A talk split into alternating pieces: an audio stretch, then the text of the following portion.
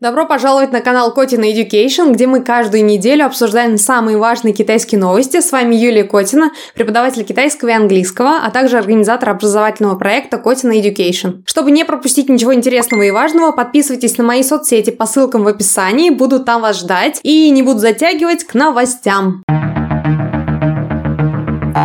1 мая. В Китае закончились праздники в честь Дня труда 1 мая. Накануне праздника китайцев поздравлял Си Цзиньпинь и наставлял трудящиеся массы Китая энергично нести и развивать дух образцовых работников, дух труда и дух мастерства. Си призвал пролетариев использовать инновации для достижения китайской модернизации. Он советовал чиновникам всех уровней защищать законы, интересы и права трудящихся, а также добросовестно помогать им в решении проблем, чтобы способствовать формированию в обществе благоприятной атмосферы уважения к труду и почтения к трудящимся радуемся. Ну просто мед в уши. Сказал именно то, что нужно было сказать, и то, что хотел услышать обычный китаец.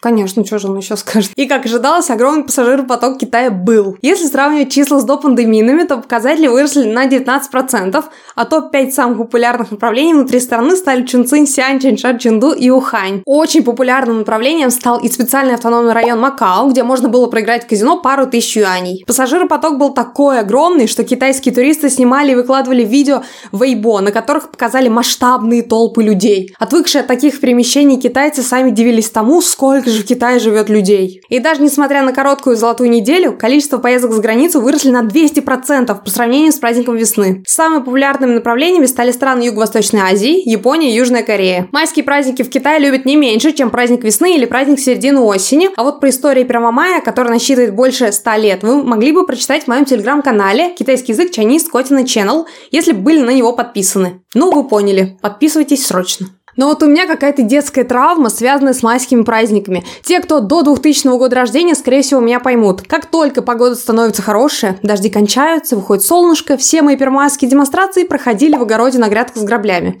А вместо салюта – картошка. Ну, детство, что поделать. Как вспомню, так вздрогну. Хорошо, что сейчас мои майские праздники ничем не отличаются от обычных рабочих дней. А как провели праздники вы? Все шашлыки съели? Напишите в комментарии.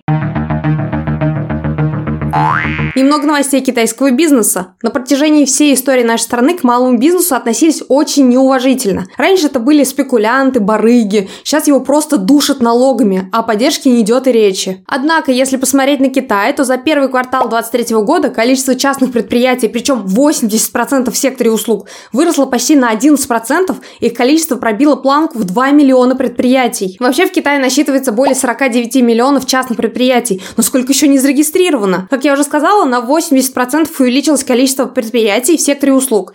Гостиничный бизнес вырос более чем на 35%.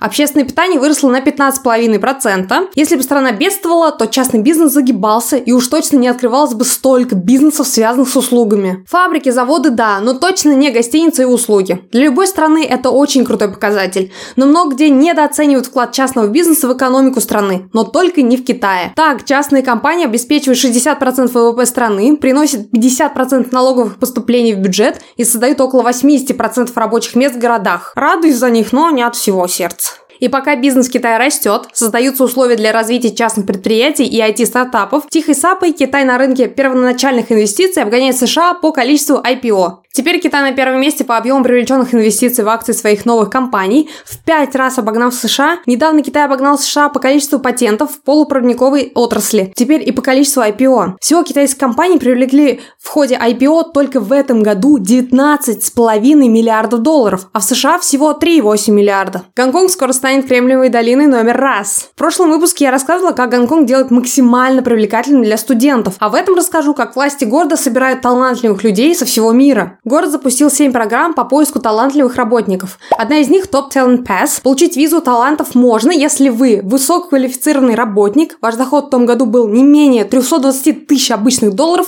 или если вы закончили один из 100 лучших универов мира, имеете опыт работы не менее трех лет. Уже в этом году планируют выдать 35 тысяч таких виз, 33 из которых уже одобрили. Да, конечно, проще всего гражданам материкового Китая, их уже оформлено 95%, но и талантливых иностранцев в Гонконге тоже ждут. Кроме того, что в Гонконге ищут таланты, привлекают студентов, так еще он попал на 19 место в списке самых умных городов мира по рейтингу швейцарской бизнес-школы Smart City Index, ловко перепрыгнул с 33 места, и все это благодаря глобальной цифровизации в медицинской сфере и сфере трудоустройства, а также покрытию бесплатного Wi-Fi. А где цифровизация? Сенсация, там и хакеры. Далее по статье из ТАСС. ФБР оценили количество и опасность китайских хакеров, между строк признав свою беспомощность. Как сообщил директор ФБР США Кристофер Рэй, если каждый из киберагентов ФБР будет заниматься исключительно китайской киберугрозой и только Китаем, китайских хакеров все равно будет больше, чем киберперсонала ФБР из расчета по меньшей мере 50 к 1. Масштабы китайской киберугрозы не имеют себе равных. И хакерской программы больше, чем у всех других крупных стран вместе взятых. Китайские хакеры украли больше наших личных и корпоративных данных, чем все другие страны вместе взятые, утверждал Рэй. Ну и хакеров из РФ, КНДР и Ирана похвалил. Это, конечно, весело представлять, как в подвалу запретного города стоят мощнецкие сервера, и там денно и ночно трудятся китайские хакеры, взламывая Пентагон. Но масштабы проблемы ужасают. Не думаю, что хоть у одной стороны есть возможность предотвратить целенаправленную кибератаку Китая. Грубо говоря, если Китай захочет, он будет знать вообще все про каждого жителя планеты. Но пока одни взламывают правительственные системы безопасности, белые айтишники продолжают удивлять мир своими разработками. Tencent Cloud запустили платформу для создания цифровых ведущих на основе загруженных вами данных. Теперь за несколько тысяч юаней или 145 баксов и 24 часа можно создать Digital People в хорошем разрешении, скормив программе 3 минуты необходимого видео и сотню голосовушек, а также настроить тип аватара от мультяшного на 100% до 100% реалистичного и задний фон. Цифровой аватар набирает популярность среди компаний и рекламодателей, однако пока работа с ними – это в основном длительный и затратный процесс, но в будущем планируется не только удешевить процесс генерации, но и перейти на создание 3D-аватаров. Мне надо такого. Один ученик мне сказал, вам надо двойника, чтобы вести сразу по несколько занятий одновременно. Кажется, скоро так и будет. Шучу. Ну, кстати, кто знает. Кстати, пока нас всех не заменили роботы, нужно постоянно развиваться. Развиваться лучше всего в или с Китаем. А для этого просто необходим китайский язык. Профессиональные преподаватели помогут вам выучить язык для работы и бизнеса, для сдачи экзаменов HSK, а также для учебы и жизни в Китае. Записывайтесь на бесплатный пробный урок «Мой образовательный проект Котина Education» по ссылке в описании. Ну а если вам нужно корпоративное обучение, пишите мне на почту кодовое слово «корпоративное обучение», и я дам вам всю необходимую информацию. Бизнес китайский с нуля, без курсов, в Котина Education. Ссылки в описании.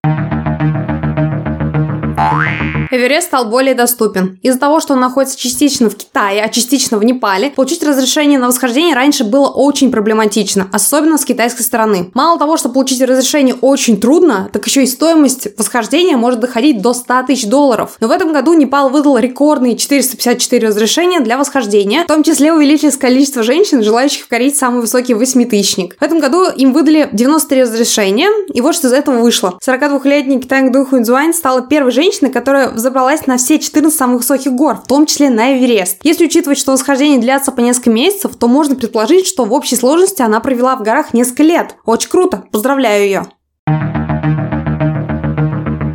Ну и давайте в конце поговорим про бренды в Китае. Пивная компания Хугаден провела неплохую пиар-акцию, когда переоборудовала 6 бывших станций тестирования на ковид в будке дегустации своего пива. Теперь все желающие смогут попробовать новые фруктовые вкусы от Хугаден. Желаю, чтобы у них не вышло, как у BMW, с раздачей мороженого. Озон открывает в Китае первый операционный центр в Дунгуане совместно JD Logistics. Свои склады, своя упаковка, своя доставка до российского потребителя в течение 14 дней. С точки зрения потребителя это хорошо, так как уйдут многие посредники и цена на товар должна будет упасть упасть. А вот с точки зрения тех, кто покупает в Китае и перепродает в России, это большая конкуренция с целой площадкой. А что думаете вы? Напишите в комментариях. Мэттл выпустила Барби в честь первой в Голливуде актрисы азиатского происхождения. Барби анонсировали новую куклу Анны Мэй Вонг в рамках празднования Месяца культурного наследия. Вонг боролся за то, чтобы разрушить стереотипные роли, предлагаемые американским актерам азиатского происхождения в Голливуде. Новая кукла Барби Анны Мэй Вонг – это дань уважения американской актрисе азиатского происхождения, и кукла стала частью линейки, посвященной вдохновляющим женщинам. Куклу представили в образе Вонг из Шанхайского экспресса.